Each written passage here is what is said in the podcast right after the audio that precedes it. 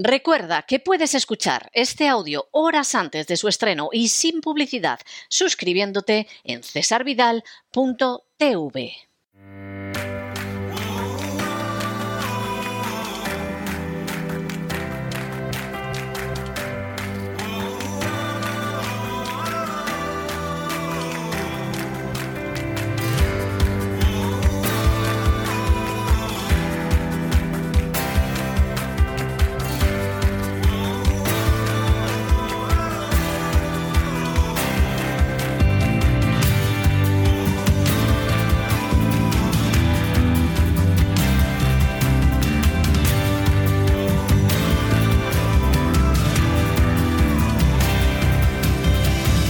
Vida Sana con Elena Kalinnikova.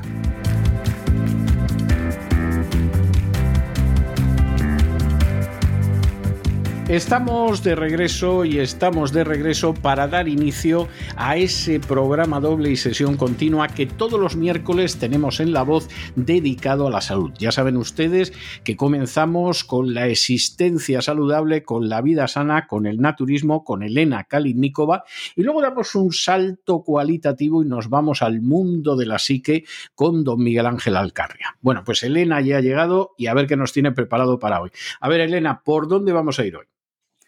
Buenas noches, César. Pues en el programa de hoy vamos a resumir las reglas básicas de la combinación de alimentos para poder comer de todo sin renunciar a ningún alimento que os guste y sin añadir y sin dañar, mejor dicho, la digestión, añadir la carga de más para nuestro páncreas y sin impulsar los procesos perjudiciales, como podrían ser los procesos de fermentación de carbohidratos y putrefacción de las proteínas, procedentes de restos de la comida sin digerir, que originan los gases peligrosísimas, además. Y el hígado de ahí también sufre y por lo tanto todo el organismo. Y los restos de proteínas, sin digerir, atraviesan las barreras y acaban circulando por el torrente sanguíneo, donde ocurren ciertas reacciones químicas, dando lugar a la reacción de gen-antígeno que provoca muchísimas enfermedades a la larga, ya que los restos de proteínas sin descomponer no deberían jamás entrar en la torrente sanguínea y la putrefacción de las proteínas no digeridas en parte se absorbe por las bacterias malas, entre comillas, provocando el crecimiento, crecimiento de la flora intestinal patógena y por consiguiente cayendo al picado nuestras defensas del organismo y propiciando aparición de las enfermedades, incluyendo los autoinmunes, que son, me parece, eh, parece que son más de 80 y de hecho la causa directa del estreñimiento es la combinación de proteínas con carbohidratos, siendo especialmente ¿Ah, dañino. Sí, una de las causas directas precisamente es esta. Entonces, no solo es importante comer fibras, sino que también hay que saber que no hay que mezclar estas dos cosas en una comida. Y entonces, yo es que, yo es que sinceramente, sinceramente jamás he padecido de estreñimiento. Y, yo creo que he debido de mezclar las cosas más insanas y, todo lo demás, ¿no? Pero yo no sé lo que es tener problemas intestinales en mi vida. ¿eh? O sea, ocasionalmente he podido sufrir a lo mejor una diarrea ocasional por algo que me haya sentado mal, pero... Y desde luego el estreñimiento es algo que me pasa como con el aburrimiento. Si lo tuve alguna vez hace tantísimo tiempo que no lo recuerdo. Pues tienes muchísima suerte, pero todos tienen su talón de Aquiles y hoy en día precisamente... Eso, eso me dicen los médicos. Eso me dicen los médicos. Tu cuerpo será mucho más fuerte y tu eh, sistema digestivo también, pero hoy en día, además, con la ecología que tenemos, con las tierras que ya le faltan los minerales, hay sobreexplotación y un largo etcétera, entonces cada vez más difícil digamos, para todas las personas es conservar la salud de su sistema digestivo, que es donde están nuestras defensas. Entonces, vamos a seguir. Eh, por ejemplo, mm, ¿qué podría ser especialmente dañino? Pues cuando las proteínas llegan al estómago antes que los carbohidratos, es decir, la carne es ingerida antes que las patatas, los legumbres llegan antes que la ensalada. De esta manera, ¿qué ocurre? Pues se retrasa la digestión de los carbohidratos y se produce la fermentación y la aparición del meteorismo, por ejemplo, del hinchazón, gases, etc. Y si seguimos así durante un periodo de tiempo prolongado, algunas personas necesitarán más tiempo, otras menos, pues surgen con el tiempo las enfermedades digestivas bien conocidas, como podría ser la enfermedad de reflujo gastroesofágico, de la cual sufre el 20% de la población occidental. Otra podría ser el síndrome del intestino irritable, que afecta del 10 al 25% de la población global. También colitis ulcerosa, gastritis y la lista sigue. Así que la aparición de la mayoría de las enfermedades digestivas no es ningún misterio, sino que es el resultado de envenenamiento metódico y prolongado en el tiempo con nuestras propias manos y más concretamente con el tenedor o cuchillo por desconocimiento de la bioquímica. Y ya que todos los sistemas en nuestro organismo están interrelacionadas, todo comienza en el estómago y en nuestro sistema digestivo. Todas las reglas que os voy a resumir en el programa de hoy se basan sobre los últimos descubrimientos y conocimientos de la fisiología del cuerpo humano y sus procesos bioquímicos que se dan en nuestro organismo. Voy a contar todas esas mezclas de alimentos dañinas y también beneficiosas en el lenguaje comprensible para todos. Pues en primer lugar, las proteínas animales, como ya habíamos dicho en el programa anterior, jamás se deben de acompañar con las bebidas dulces o zumos de frutas y de todo aquello lo que sabe dulce. Por ejemplo, el plato famoso, típico que ya dije en el programa anterior, de melón con jamón es una mezcla inaceptable. En cambio, por separado está bastante o sea, bien. El melón con jamón, ni hablar. Melón con jamón, jamás. No. A mí nunca me ha gustado, o sea, no, no he tenido ese problema, pero hay gente que lo, lo adora, sí. Al final, César, va a resultar que te gustan las cosas bastante saludables. y además... Sí, sí, puede ser, puede ser. El nivel del estrés también influye mucho. También las emociones negativas y todo esto, todo interactúa. En nuestro organismo es un todo y entonces, pues a alguien le puede pasar que sufra de una cosa por comer mal y otro puede afectar otro órgano. Es decir, siempre van a haber diferencias. Pues sigamos, otra costumbre típica de la antigua Unión Soviética de acompañar la sandía con pan es francamente inadecuada por completo. Son dos ejemplos. Sí, sí, sumamente dañinos y espantosos. Y voy a añadir otro yo, ejemplo. Yo me imagino que era, que era un intento de saciar. Es decir, si tú te tomas la sandía con pan, efectivamente la sensación que te da es más saciante, ¿no? Y yo me imagino que de ahí viene la cosa. Es decir, al final la gente acaba buscando, sobre todo cuando no abunda mucho la comida, acaba buscando combinaciones que te creen una sensación de, de saciarte, pero claro, pueden ser muy insanas. Efectivamente, además la idea que tiene la mayoría de las personas que sandía es agua, dicen para ellos mismos que cómo voy a llenar yo con agua. Pero no es así. Sí, efectivamente. No es así. Eh, y otro ejemplo muy típico que sería el de dar los zumitos de frutas a los niños para acompañar la comida. Pues también fuera. Esta es una costumbre muy dañina o la cual es aún peor tomar la bebida dulce gaseosa junto con la comida y no voy a nombrar esas bebidas dulces y gaseosas que todos las conocemos. Y no, pero es muy común, ¿eh? Es muy común. Sí, más común de lo que debería de ser, la verdad. Entonces, eh, si no podéis evitar tomar líquidos junto con las comidas, tomad agua del tiempo o té o una infusión de plantas medicinales junto con la comida. La segunda regla, pues hay que recordar es que los carbohidratos y las grasas se digieren dos, tres veces más rápido que las proteínas, especialmente las proteínas de origen animal, ya que son proteínas de alto peso molecular. En cambio, los azúcares, almidones, cereales, verduras son los productos además alcalinos y se digieren rápidamente, pero tan solo si no se mezclan con las proteínas. ¿Qué ocurre entonces si mezclamos en una comida, por ejemplo, las patatas y la carne?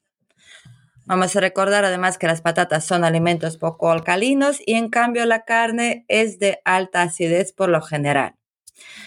Las proteínas para ser correctamente digeridas requieren de mucho ambiente ácido, jugo gástrico, enzimas y por consiguiente se produce un gran gasto energético.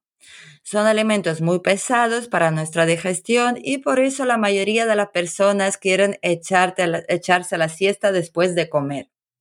Es decir, en vez de obtener mucha energía de los alimentos y de cargarnos las pilas con la comida, ocurre lo contrario si mezclamos especialmente estos dos alimentos.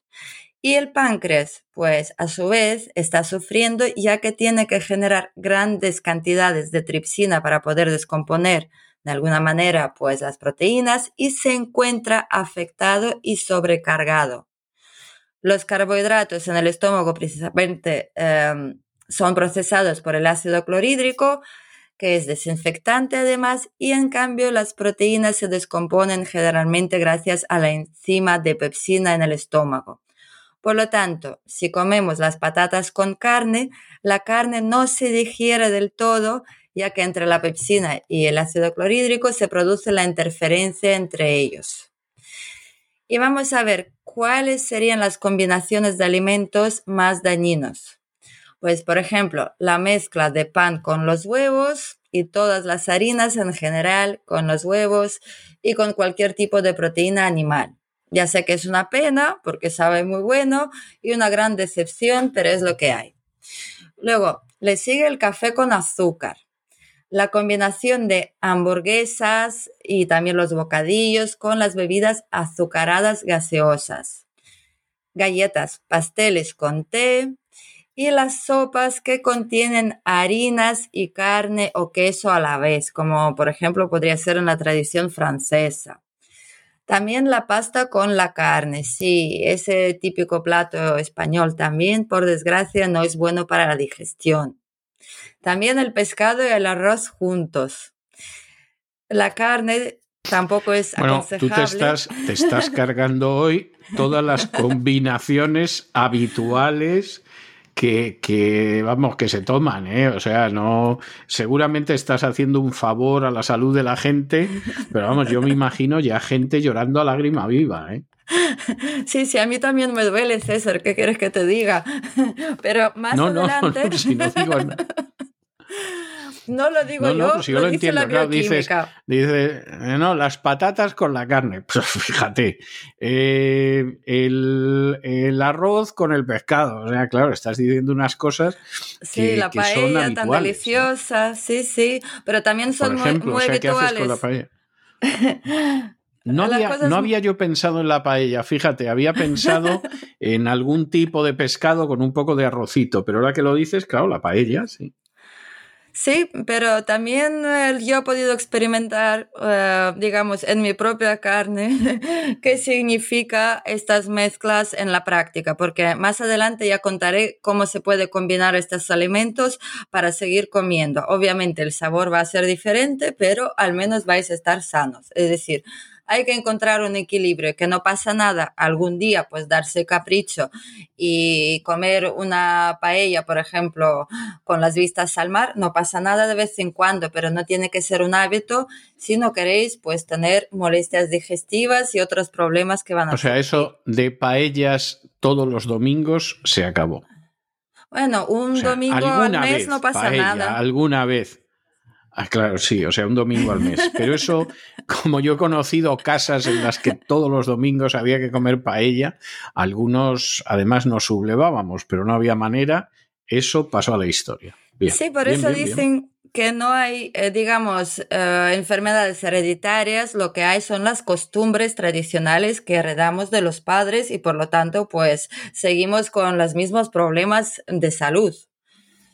Y, por ejemplo, o sea, que ahí no sería vamos a ver si yo te he entendido bien, ahí no se trataría de que tú heredas determinadas mm, dolencias de tus padres, sino que lo que heredas son los malos hábitos alimenticios de tus padres que lógicamente producen las mismas malas consecuencias.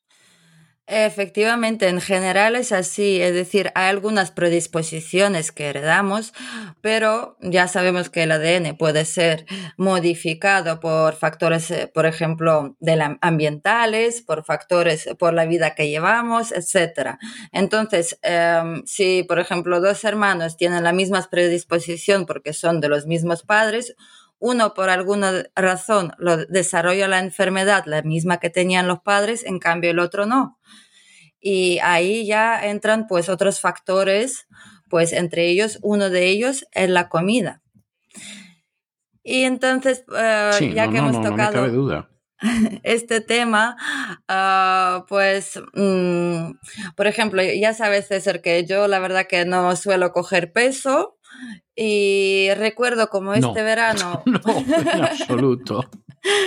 Fui a visitar a mi amiga a Suiza y a Francia de paso y ahí pues pedí una sopa de cebolla muy típica ahí y se me olvidó que traía dentro un trozo gigantesco de pan con queso.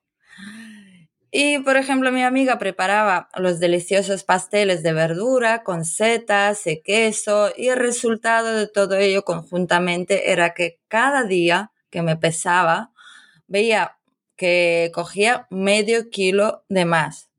Es decir, menos mal que mi viaje duró tan solo cinco días, porque en mi estilo de vida cotidiano procuro evitar el queso siempre que puedo, ya que es peor que la carne, aunque reconozco que es el vicio que más me cuesta quitar y muy de vez en cuando caigo en el pecado.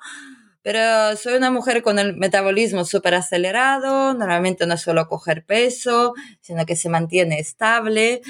Pero en aquellas vacaciones he podido ver claramente cómo comer las mismas cantidades de comida, pero en combinaciones incorrectas, puede provocar el aumento de peso en realidad terrorífico, porque medio kilo por día, si me quedo un mes, no sé qué sería de mí.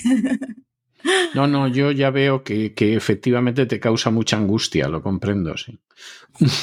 No, al principio yo estaba contenta porque, bueno, con el estrés había perdido un poquito de peso. Digo, bueno, pues dos kilitos me vendrían bien.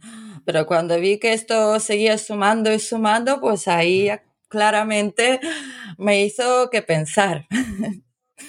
bueno, pues vamos a seguir. Sí, sí, no, no lo entiendo.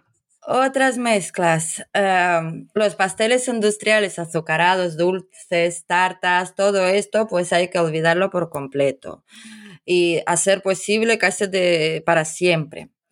Luego, las uvas, sandías y melones deben ser ingeridos por separado, es decir, no se puede mezclar estas tres frutas con nada más, ya que prácticamente por completo se componen de la glucosa y no de la fructosa, y por lo tanto para ser digeridas requieren grandes cantidades de insulina, lo que desgasta el páncreas y favorece la insulina resistencia, y todo esto no nos viene bien. Por cierto, el consumo de los tomates, berenjenas, patatas tradicionales y pimiento morrón se desaconseja por completo por las grandes cantidades de lectinas que provocan en el cuerpo la inflamación y otros problemas digestivos. En cambio, los boñatos sí. Los boñatos no pasa nada, se puede comer perfectamente. Luego, las frutas dulces siempre se consumen en una comida aparte y después de su consumo no se puede comer proteínas, especialmente animales, durante tres o cuatro horas. También se aconseja no tomar frutos secos en absoluto, ya que además de contener grandes cantidades de azúcares concentrados, además provocan la sensación falsa de hambre, lo que conduce a picar entre horas y aumentar de peso y todo lo demás. Y ahora vamos a ver lo que sí podéis combinar en una comida. Por ejemplo, la carne con setas y ensalada o verduras van súper bien. También la carne con frijoles y ensalada o verduras también se puede combinar perfectamente. Pero quisiera hacer una matización que las ensaladas siempre hay que comer antes, en primer lugar, ya que esto marca una gran diferencia para la correcta digestión y de esta manera facilitáis el trabajo a vuestros páncreas, que es el órgano que se encarga de producir diversas enzimas para ayudar a descomponer los carbohidratos, las proteínas y las grasas, en elementos más pequeñitos que pueden utilizarse con más facilidad para obtener energía. También la buena noticia es que se puede mezclar todo tipo de proteínas con grasas, siempre que no contengan azúcares. Antes se decía que distintos tipos de proteínas no se podía mezclar entre ellos, pero hoy en día ya se sabe de que sí se puede, por ejemplo, comer un plato de jamón y distintos tipos de quesos a la vez, eso sí que se puede. Desafortunadamente. Ahora, jamón con patatas no. Jamón con eh, patatas no. Sin copa de vino, jamás, jamás. Bien, bien, bien. Sí, una copita de vino que vaya aparte.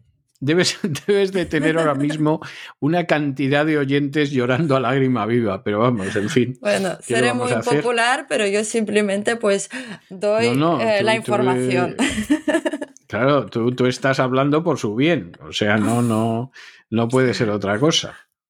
Si conoces por lo menos las cosas que pueden dañarte o pueden beneficiarte, puedes equilibrar tu vida y darte caprichos de vez en cuando, pero no estar a diario prácticamente envenenándose. Eso hay que saberlo, pienso yo. Y luego ya cada uno hace su elección. Y por lo menos si, tiene, si le sale alguna enfermedad, ya puede hacerse la idea de dónde viene. Y por lo tanto puede también curarse. Bueno, pues voy a seguir con las buenas noticias. Las lentejas, la verdad que son una maravilla. Y sí se pueden mezclar con verduras, nueces, ensalada. Em, yo diría que es una de las mejores cosas que se puede comer serían las lentejas. También. Eh, a mí me salen muy ricas, ¿eh? procuro comerlas todas las semanas y además es que me salen muy bien. ¿Ves? Ya vamos descubriendo tus secretos de por qué tienes también el sistema digestivo. Vamos a seguir. Ah, ¿Qué productos se puede combinar perfectamente entre o con otros productos? Zanahoria, cebolla, ajo, nata, setas, yogures, frutos secos, aunque ya hemos dicho que mejor quitar los frutos secos, pero hay que saber que para combinar se combinan perfectamente. También espárragos y todas las verduras de hoja verde. Y las pequeñas recomendaciones también para terminar es que toda la fructosa y la glucosa al día no debería superar los 30-40 gramos al día conjuntamente. Y las mejores horas para comer, cuando nuestro sistema digestivo está realmente muy activo, eso es más o menos desde las 11 de la mañana hasta las 4 de la tarde. Y en este periodo de tiempo se puede comer de dos, incluso tres veces dentro de este horario aproximadamente. Es cuando mejor le va a sentar a nuestro cuerpo la comida. Y con esto ya termino hoy. De daros disgustos. No, no, me parece, me parece muy bien. O sea, yo, yo creo que haces muy bien y, no es un disgusto. Eh, o sea, lo estamos haciendo por el bien de la gente. O sea, no, no, es, no es otra cosa. ¿eh? y además, la carne con ensalada. sabe buenísimo. Un trozo de salmón con ensalada también. Las patatas, pues con ensalada. Es decir, siempre se puede encontrar la manera de hacer que las, los platos sepan dulces, eh, sabrosos, especialmente si sabemos combinar diferentes especies. Sí, no, no, yo lo entiendo. O sea, vamos a ver, yo procuro desde hace mucho tiempo no comer la carne con patatas, aunque la verdad es que es lo que me pide el cuerpo, comer la carne con patatas, sinceramente. y en vez de comer la carne con patatas, pues por ejemplo, comerla con ensalada de tomate. ¿Eh? Que, que, en principio pues me, es una ensalada, en fin, este tipo de cosas, ¿no? Pero tengo que reconocer que, que, a mí realmente lo que me pide el cuerpo es comerla con patatas. O sea, no, no, no hay más vuelta de hoja, pero bueno, en fin. ¿Qué le vamos a hacer? nuestros vicios. Todos somos humanos, tenemos los vicios. Mm. Por ejemplo, como a ti te gusta. la menor duda que le vamos a hacer a ti te gusta la carne con patatas, pero a mí me gusta algo que es todavía peor. A mí de vez en cuando pues me gusta una pizza con champiñones. Y esto es mucho peor, o sea que tampoco está tan mal. No, no, no, no, no, yo lo entiendo, lo entiendo. A mí me consta que efectivamente estas cosas son, son duras, pero en fin, ¿qué le vamos a hacer? Es que no, no, no puede ser otra cosa. Bueno, muchísimas gracias por todo, Elena. Además, lo hemos pasado muy bien comentando estas cuestiones y nos encontramos la semana que viene. Un abrazo muy fuerte. Gracias a ti, César, y a todos vosotros. Un besito para todos.